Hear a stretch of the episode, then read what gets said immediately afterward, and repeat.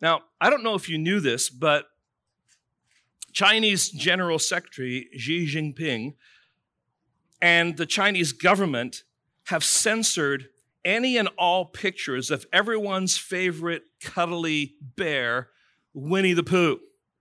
How many of you knew that? Now, why, you might ask? Well, a number of years ago, when he came to the United States and he was with then President Barack Obama, the people looked at the situation, and he's kind of a short, kind of portly man, and he was walking next to Barack Obama, who's kind of more of a lanky man. And in China, someone put together this image of Winnie the Pooh and Tigger. And it caught on in China, and so they began to call him Winnie the Pooh.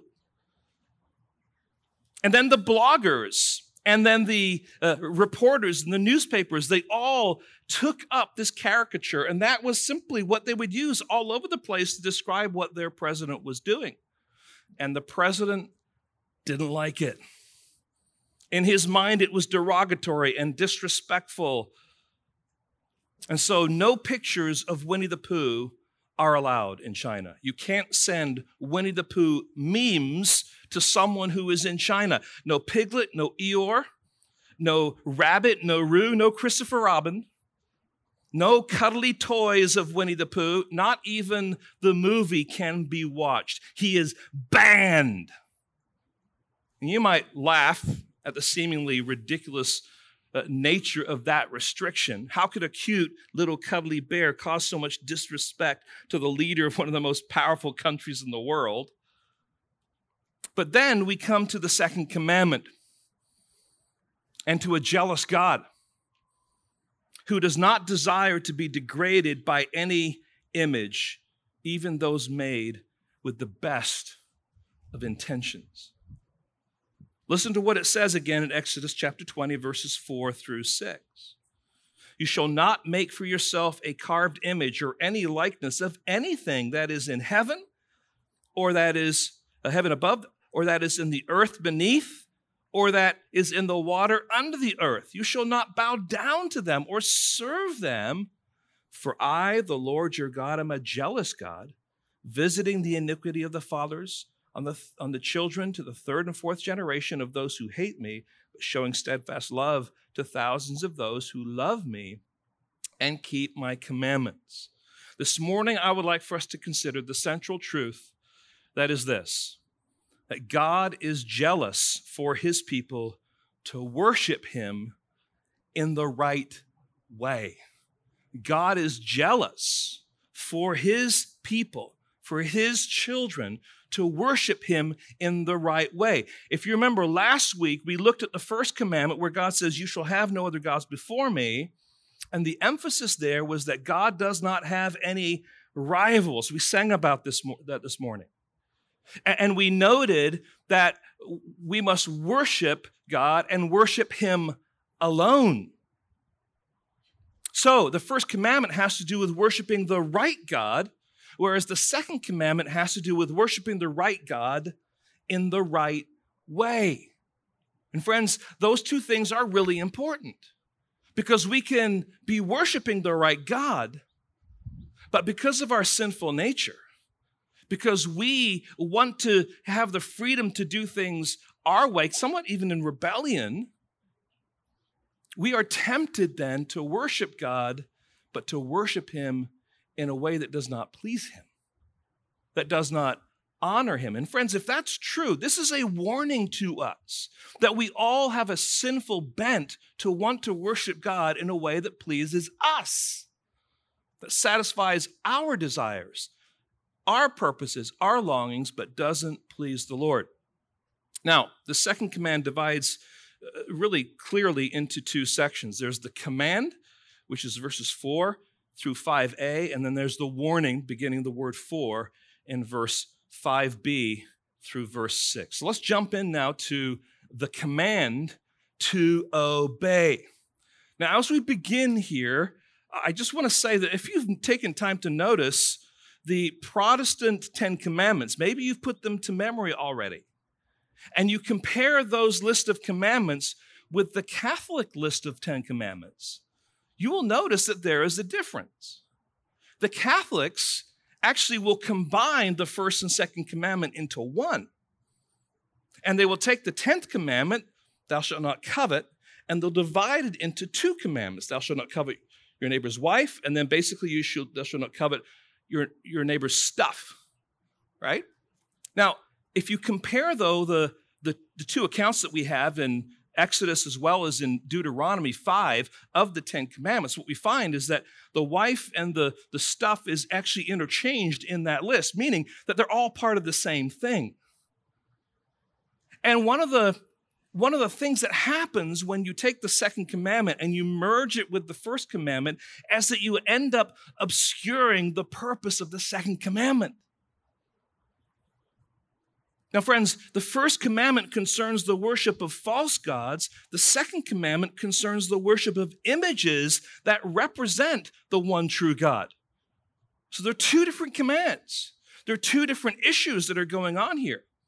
And when you go to a Catholic church or an Orthodox church or many Anglican or Episcopal churches, you can immediately see the effect of this prohibition that has been obscured because there are images of God and Jesus and saints all over the place. Sadly, however, even the evangelical church is not far behind in forgetting what God has said in this second commandment. So let's read the first part of, of the text again. You shall not make for yourself a carved image or any likeness of anything that is in heaven above earth, and then in the sea below, right?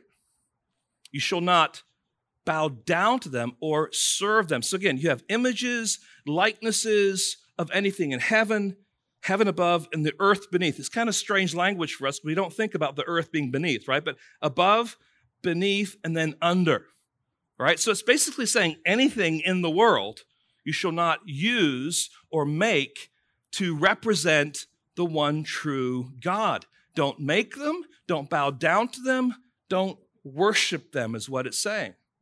Now, based on the context, the commandment is talking about making images or likenesses of God. And of course, that would be likenesses of Jesus because Jesus is part of the Godhead, right?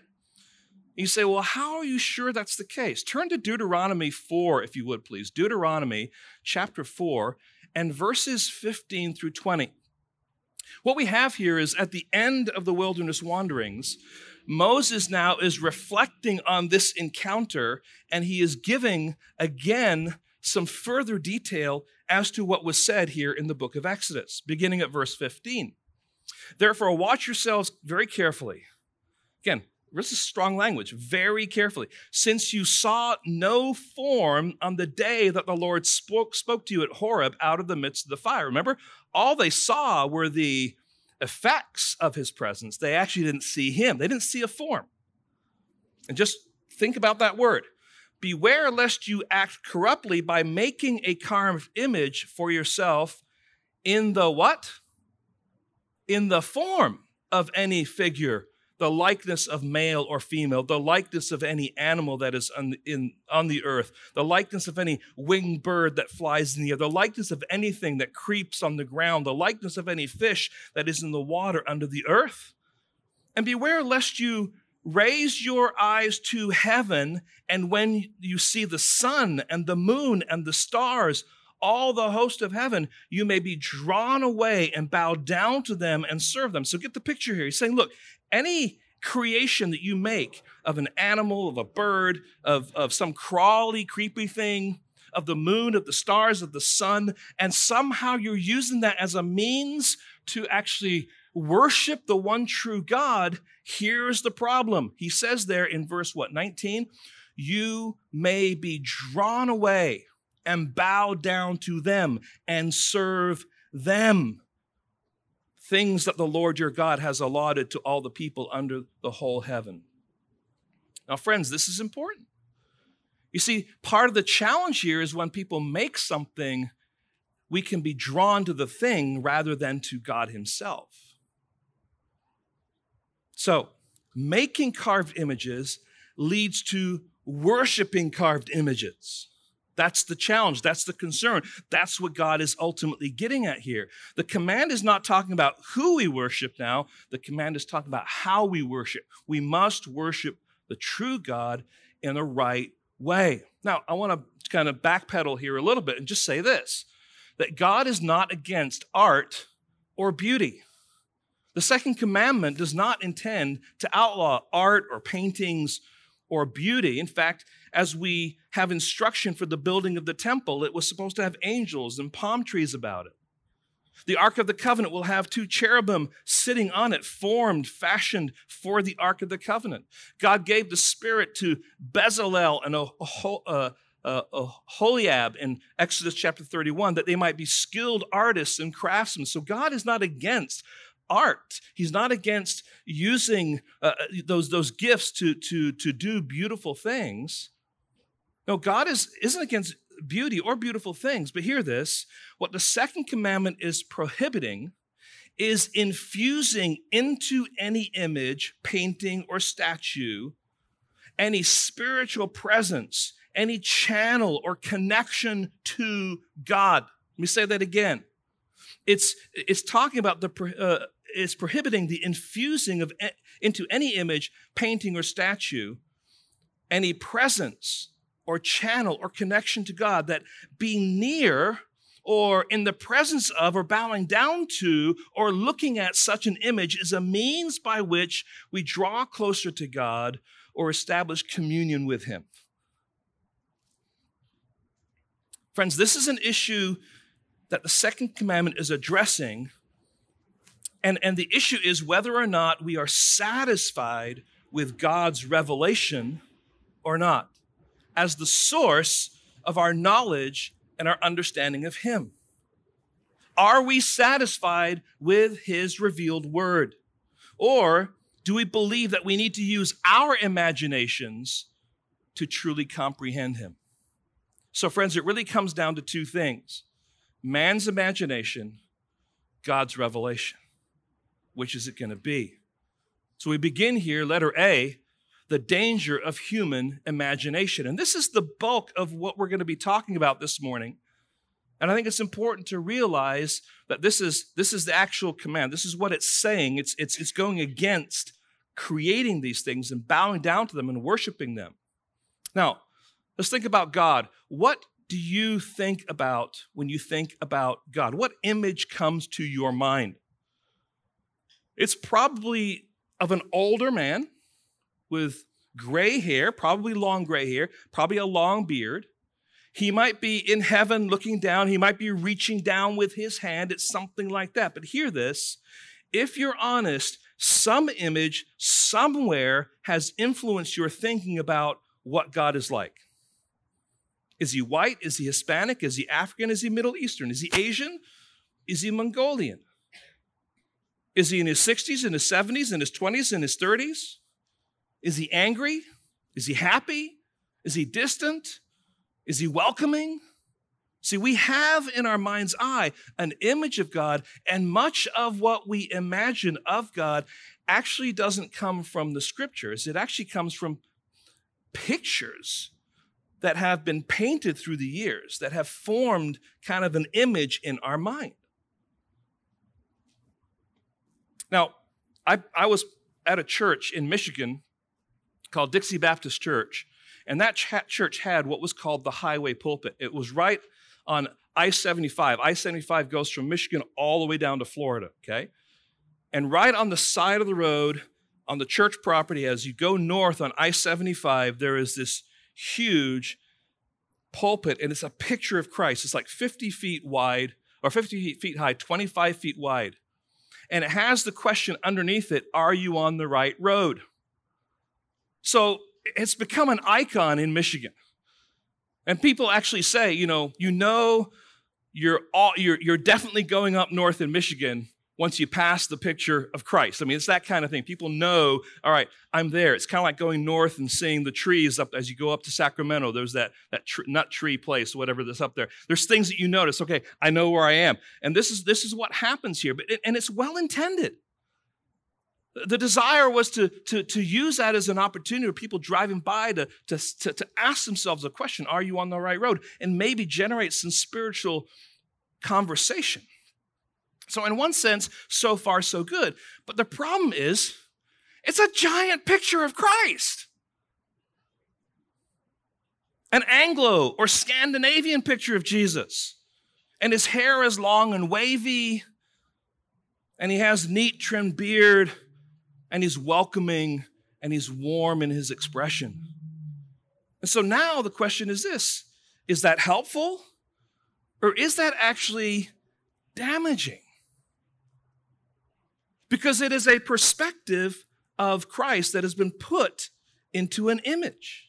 Now, it's a difficult question, but it's a question that is answered with this second commandment. So, as we think about the fact that we have a command here to obey, we need to consider the fact that there is a danger in this human imagination.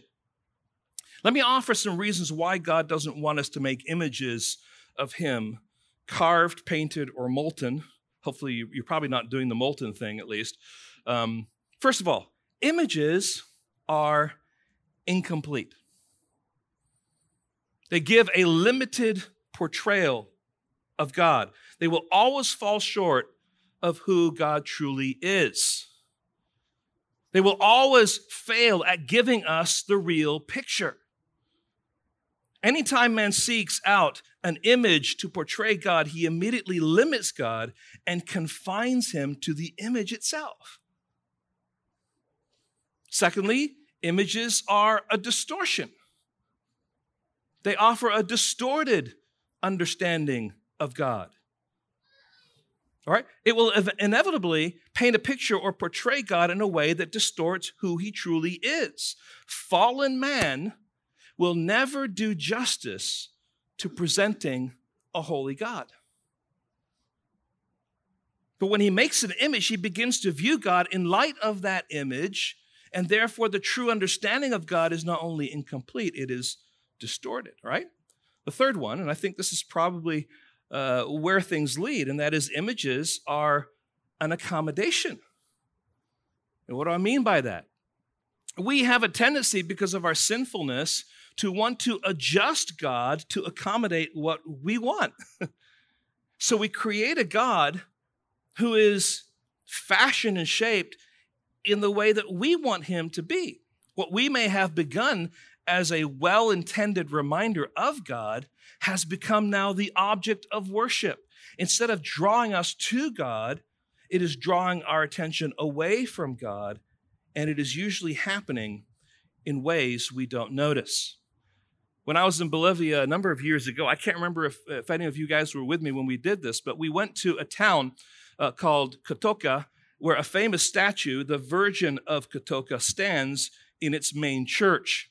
And Matthias would tell me, he says, you know, once a year they have this pilgrimage to this statue of this Virgin of Cotoca. And people literally will go on their knees for 10 miles to get to this statue so that they can receive a blessing from the Virgin of Cotoca.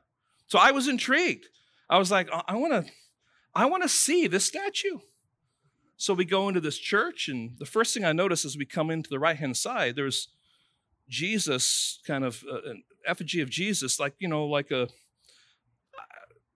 a statue, but him laying down. And of course, he's, he's very Bolivian looking, all right? He's very dark. And I think, okay, that's interesting. All right, it's cultural, no big deal.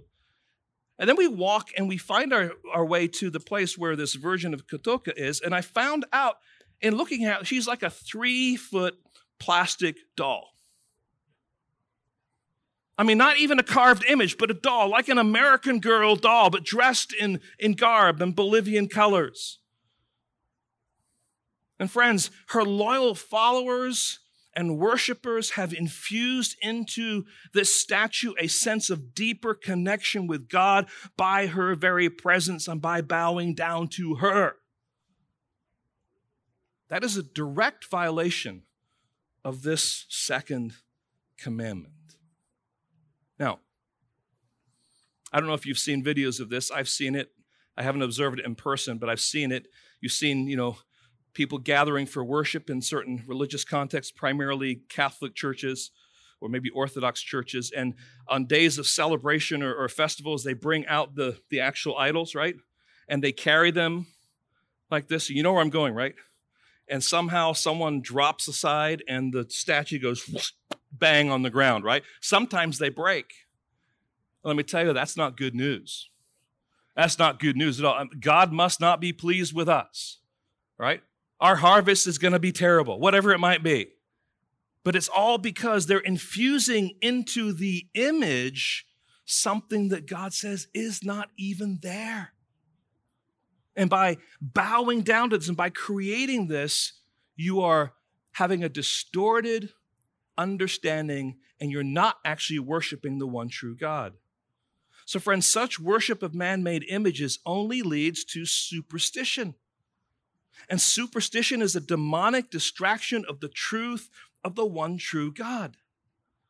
It is worship that is rooted in man's imagination, not in God's word.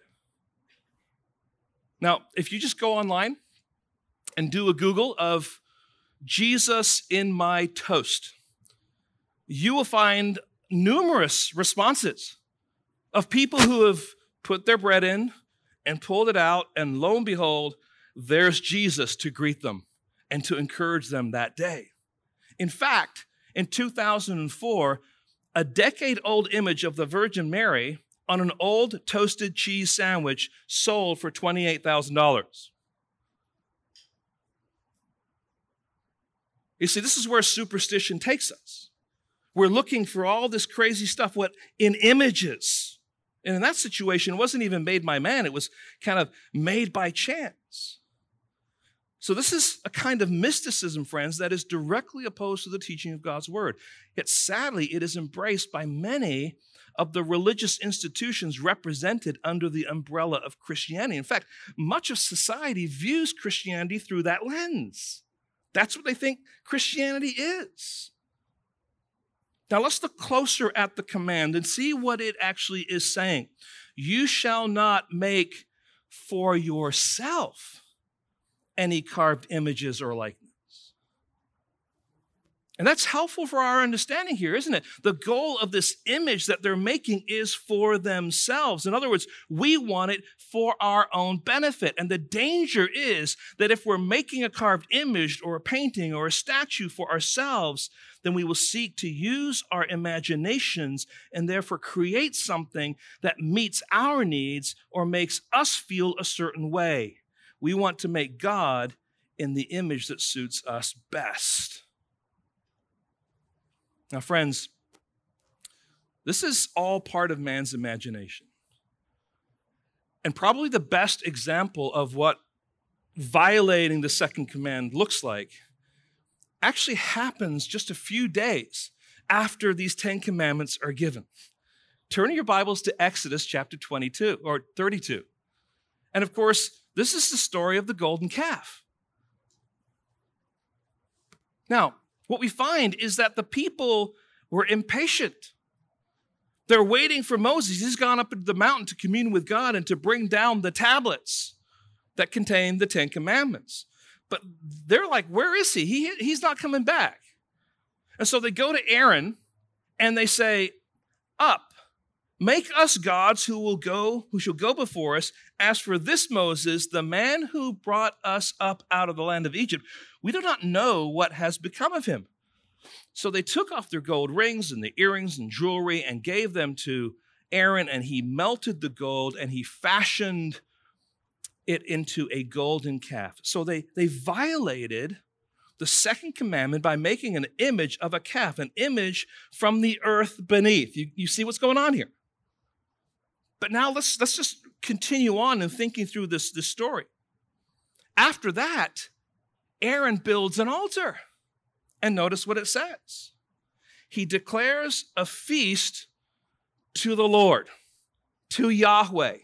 We've built a golden calf. We now have an altar that we're going to offer sacrifices to this golden calf, and we're going to have a feast for the Lord. So they wanted to celebrate to the Lord, but in a way that completely violated his command. And what happens to God's people when they worship the one true God? In their own way, a way that suits their senses and their sensuality? Well, we find out in verse 6, don't we? And the words are very chilling. And they rose up early the next day and offered burnt offerings and sacrifices or sorry, the burnt offerings and brought peace offerings, and the people sat down to eat and drink and rose up to play. And that word play is a euphemism for immorality. Now, Psalm 106, verses 19 through 21, looks back on this account, and this is what it says They made a calf in Horeb and worshiped a metal image. They exchanged the glory of God for the image of an ox that eats grass. They forgot God, their Savior, who had done great things in Egypt. Pretty powerful, isn't it? I mean, this is looking back, this is what they were doing. This completely violates the second commandment. But Israel is guilty of that violation. Now, what we've looked at so far has been negative. It's the, it's the negative side of the commandment. It's actually what God says. But when God gives his commandments, although there's something that you shall not do, there's also then something that you should be doing, right? That's the alternative of that. You shouldn't be doing this. Now, what should you be doing? So here's the positive side. Where should our image of God come from? And of course, the answer to that question is that God has revealed himself in the Word of God that he has breathed out, his very scripture. So now we move into the delight of divine revelation.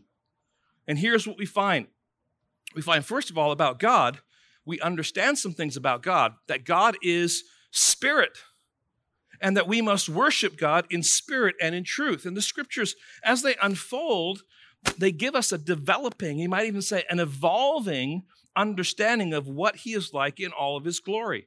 He is sovereign. That means he's in control of everything. He's all knowing. He is all powerful. He's everywhere. Also, he is holy, righteous, and pure. He is just, angry, wrathful. He is loving, tender hearted, forgiving. He is patient. He's gracious. He's kind. And that's just a short list of his characteristics and his attributes. And it's important that we recognize that each of his attributes fashion the other attributes. In other words, even in his wrath, God is just, he's holy, and he's loving. His anger is a righteous anger, or his omnipresence is also very kind. All these attributes shape and fashion, fashion the other attributes. So uh, there, there's nothing distorted about God in any way, shape, or form. That's the revelation of Scripture. And we, we think about God, but I want us to think also about Jesus. Jesus is declared to us to be both God and man. Have you ever noticed how scripture is silent about his features? Or it speaks in, in, in generalities? For example, what was his hair color? How long was his hair? What were the color of his eyes? What about the size of his stature? What about his facial features or his smile?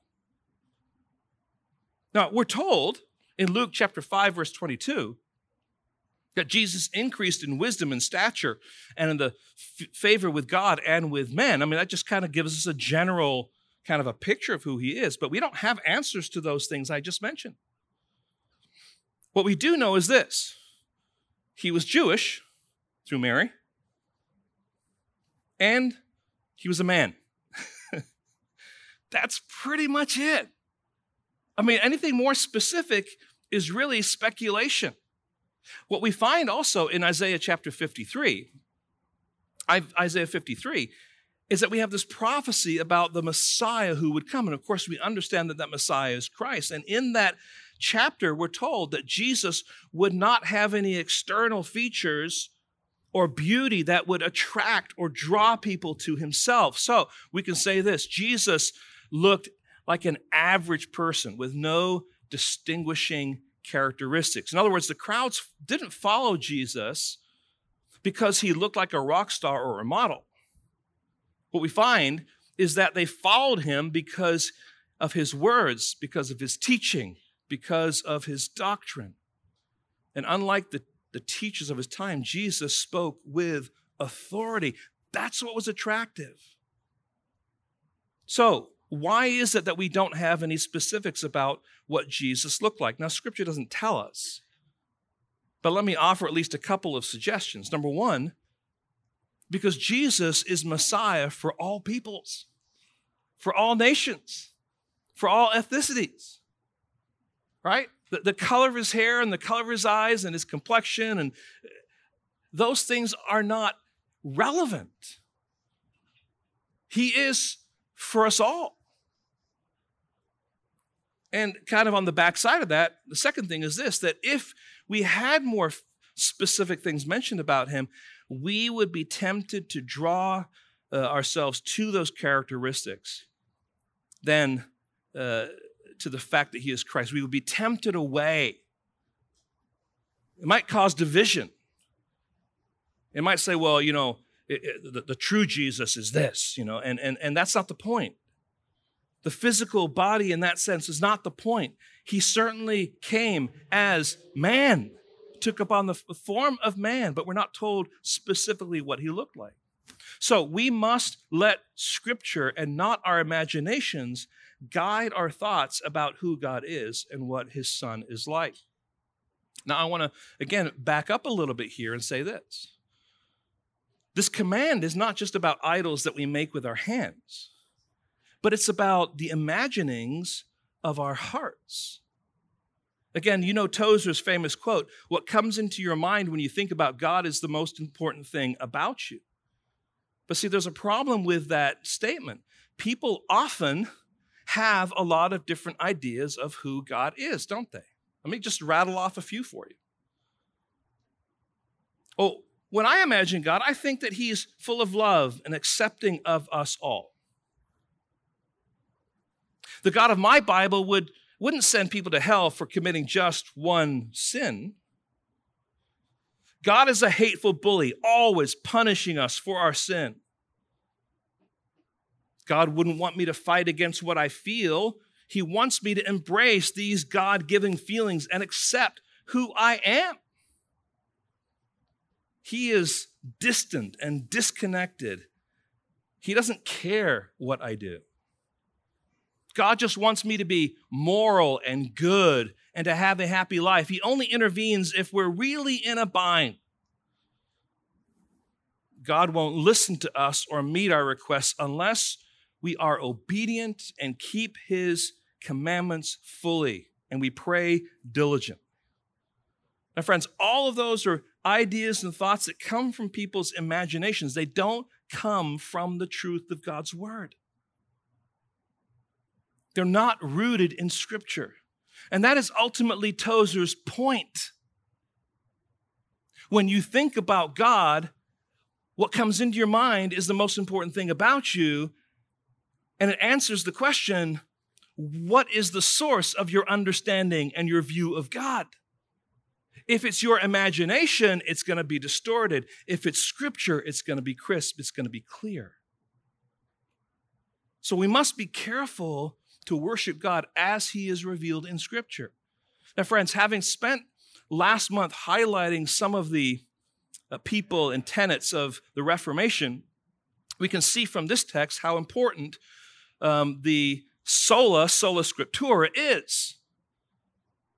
It is Scripture alone that reveals what God is like. It is Scripture alone that teaches us how we are to live. It is Scripture alone that guides our hearts to know God better. It is Scripture alone that dictates for us how we are to worship. But in our spiritual society today, people would rather go someplace and have some kind of a feeling and say, God revealed to me, God told me, God impressed on me these things, and that's what's driving them rather than what Scripture actually said. So we have this challenge between scripture and our imaginations. Now, friends, it's not that our imaginations are all evil. God has given us imagination so that we can be creative, but He has also given us His Word to guide and to shape that creativity. They're like guardrails at a bowling alley that help us keep the ball in the lane, so to speak. The Word of God does that, and we then can imagine God. We can think of God out of what Scripture says. I would draw your attention to Acts chapter 17. In Acts chapter 17, the Apostle Paul goes into the idol filled city of Athens. And he is looking all around, but he notices the, the, the, the statue to the unknown God. And he goes into the Areopagus, and this is what he says. And I want you, as I'm reading this, I want you to hear how he is arguing for God. And I'm going to say up front, he's not arguing out of his imagination, he's arguing out of Scripture. Men of Athens, I perceive that in every way you are very religious. Today we call them spiritual.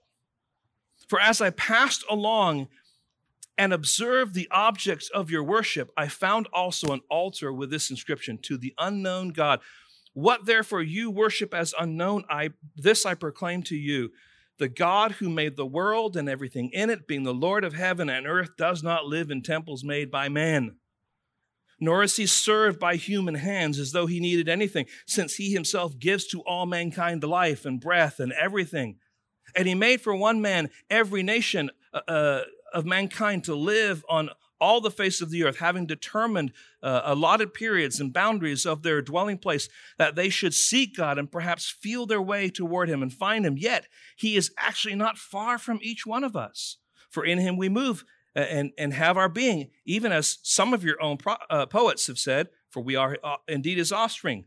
Being then God's offspring, we ought not to think that the divine being is like gold or silver or stone, an image formed by the art and the imagination of man. You see where he's going? I just pause there. He's making a distinction. Everything I'm telling you about who this God is can be sourced in Scripture in the very Old Testament text that he has. And he's saying, all these other things are the imaginations of man. So, friends, it's really important for us to recognize that the source of our understanding of who God is, who Christ is, who the Holy Spirit is, is not our imaginations. It is the very Word of God.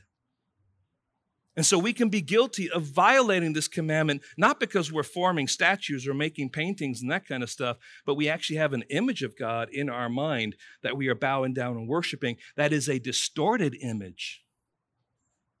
And what we need to do is make sure that our image of God is accurate and reflects what Scripture says. So, having looked now at this command to obey, we want to move now to this warning that we need to heed.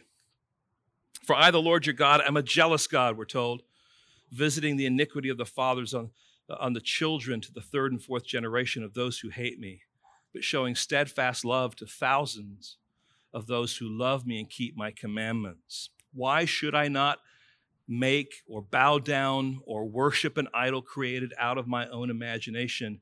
Again, God says here, because I'm a jealous God. And we need to read that in the context of the fact that God is speaking his commandments not to the world at large, but to his people in particular. He is jealous.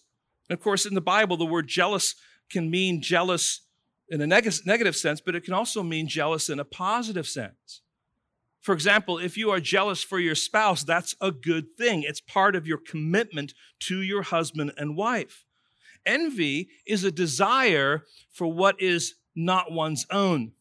Jealousy focuses on what one has a right to. So it's right for a spouse to be jealous of their spouse. All right? Because you have a covenant relationship that is established.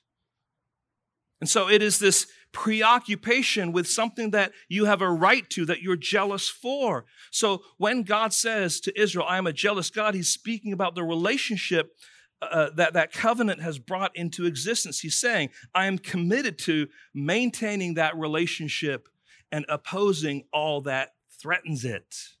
That's being jealous. So he dotes on his people.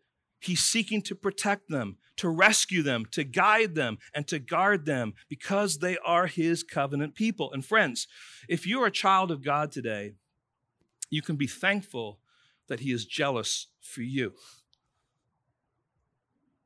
And what that means is he is looking out for you.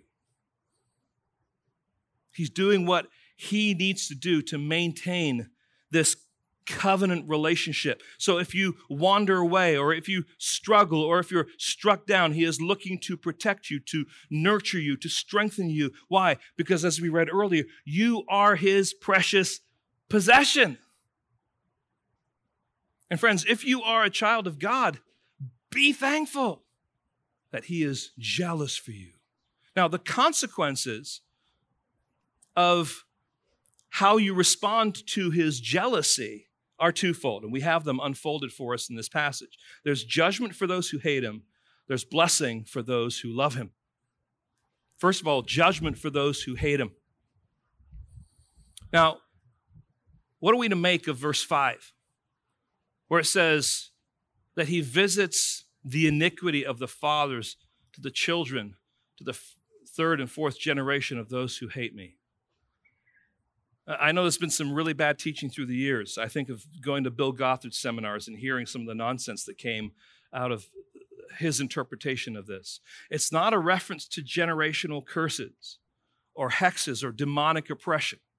It's not, um, doesn't mean that a righteous child will be punished unfairly for the sins of his wicked father. In fact, that's a common misunderstanding. So common that we have Ezekiel 18 and verse 20 to help us resolve that.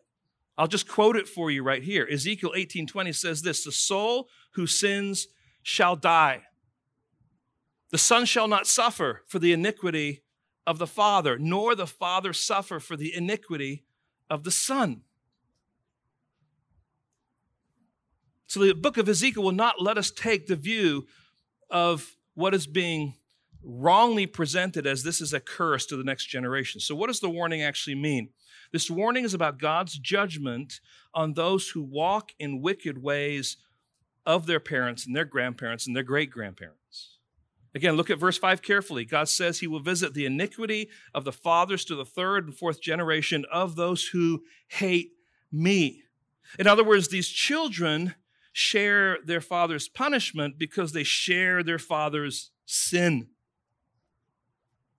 So Ezekiel teaches that if you turn away from your father's sin, you will not face your father's punishment. Exodus says that if you turn away from your father's sin, um, sorry, if you keep on sinning as your father did, you will not escape your father's punishment. So that's, that's what's going on here. You can't blame your parents for your own sin. God will punish those who hate him. So let the warning sink in, friends. When you violate the second commandment, you bring a judgment on your own family and the subsequent generations.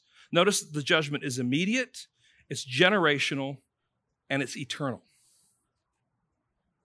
Now, I would encourage you to turn to Romans 1. I'm just going to highlight some things in verses 18 through verse 32 real quickly here, just to, to make sure we're connecting the dots.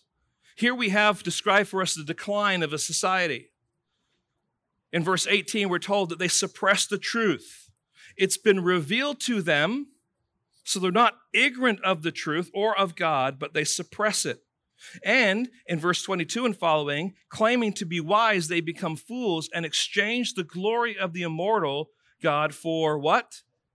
Images resembling mortal man and birds and animals and creeping things. Does that sound familiar at all?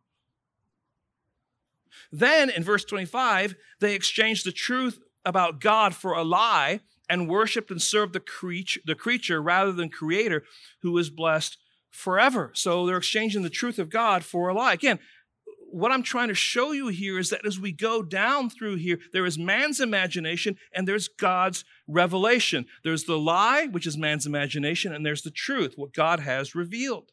And in verse 30, one of the descriptions of these people that have been given up by God is that they are haters of God. Now, do you see how Romans 1 is rooted in the second commandment? This is what happens when a nation turns its back on God. And it's a New Testament warning rooted in the warning of the second commandment. So there's this judgment for those who hate him. There's also a wonderful blessing for those who love him. Notice it says, but showing steadfast love to thousands of those who love me and keep my commandments. Again, this is an outflow of God's jealousy. He's committed to those with whom he has covenanted.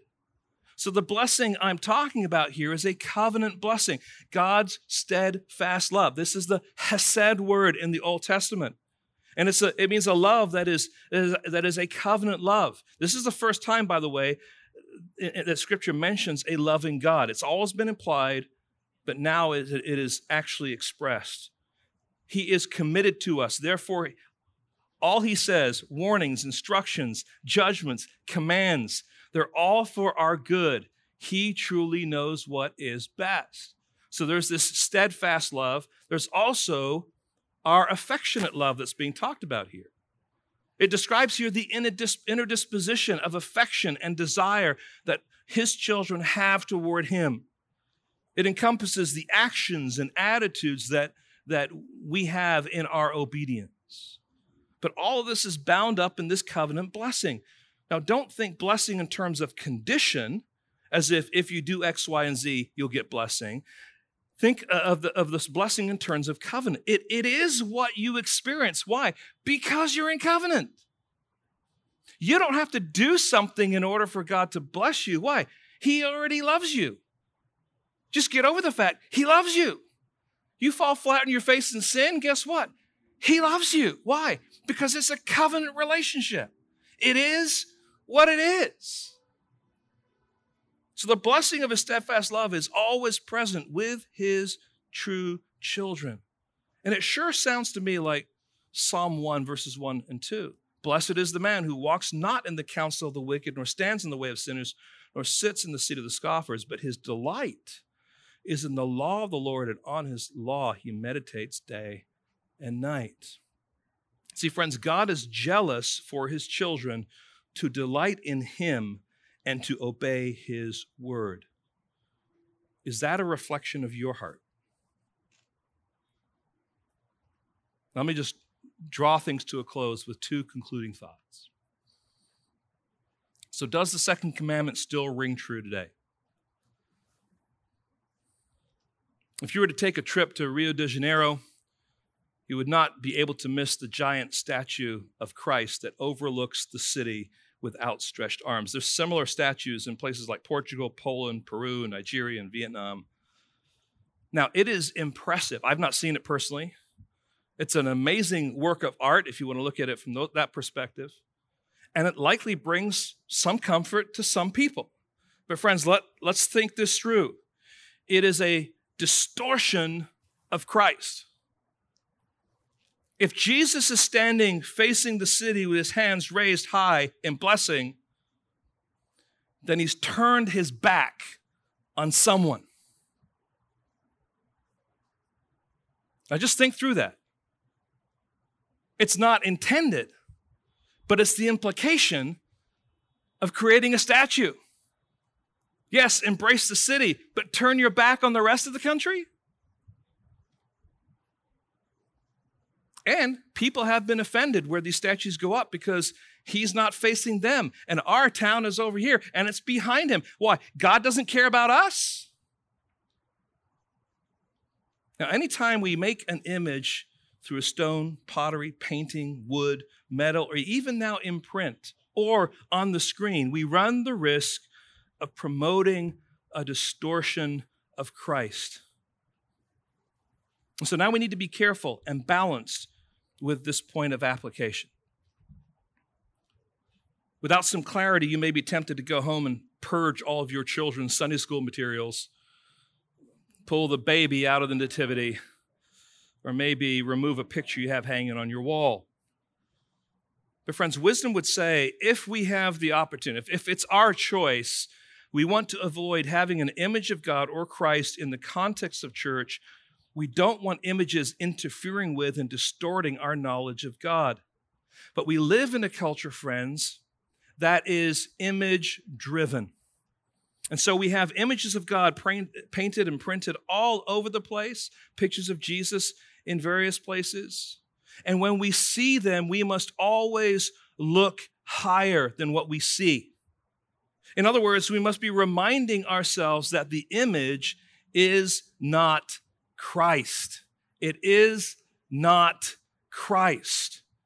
So when your child brings home that Sunday school lesson, there happens to be like a, a drawing in ink of, of here's Jesus feeding the 5,000, whatever. And there's a kind of an image of Jesus. You need to be reminding your children, look, this is an image, but this is not Christ. It's a picture, but it's insufficient. It's not complete. This is not Christ. It falls woefully short in portraying who Christ is.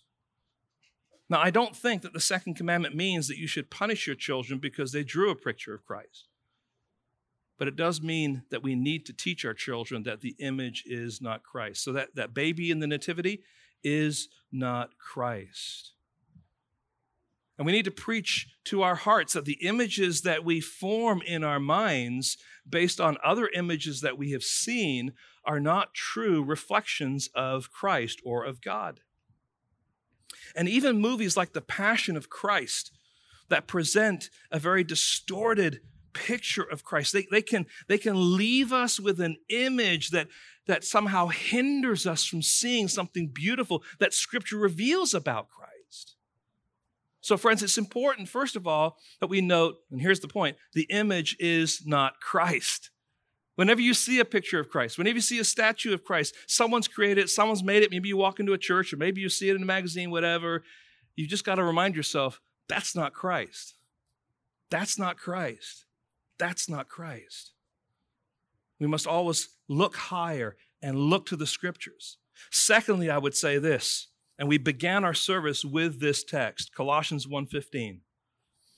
He, that is Jesus, is the image of the invisible God, the firstborn of all creation. Christ is the image. To look upon Christ is to look upon the face of him who could not be seen at Sinai. Jesus did the impossible. He allowed humans to see the God who cannot be seen, the invisible God. That is the mystery of the incarnation, friends. So we don't need pictures. We don't need statues. We don't need icons. We have the icon. Christ is the image of the invisible God. And to that end, may we be honest and truthful to embrace the identity with the Thessalonian church who had this reputation. They turned from idols to serve the living and true God. May that be true of us here at Gateway, that we see the instruction of the second commandment carefully, with right balance, but understanding the danger, and be willing to make sure that we are saying to ourselves, This is not Christ, this is not Christ, this is not Christ. But when we look in Scripture, we say, This is Christ. This is where he has been revealed. Lord, help us today as we contemplate what this means for us. It's so easy, Lord, to, to want to do things to make ourselves feel better or to have pictures and images that we believe somehow draw us in to worship you more, but without realizing that we're actually limiting ourselves in our understanding of who you are by focusing so much on that image because that image really isn't you. Help us, Lord, to be satisfied with the very sufficient Word of God. And that Scripture alone would dictate to us how we are to worship you. Or thank you for the time that we have had, for the opportunity to look at this second commandment. Lord, may we all just ponder the implications of it and seek to honor you as best we can. And Lord, to do so for your glory. We ask this now in your precious holy name. Amen.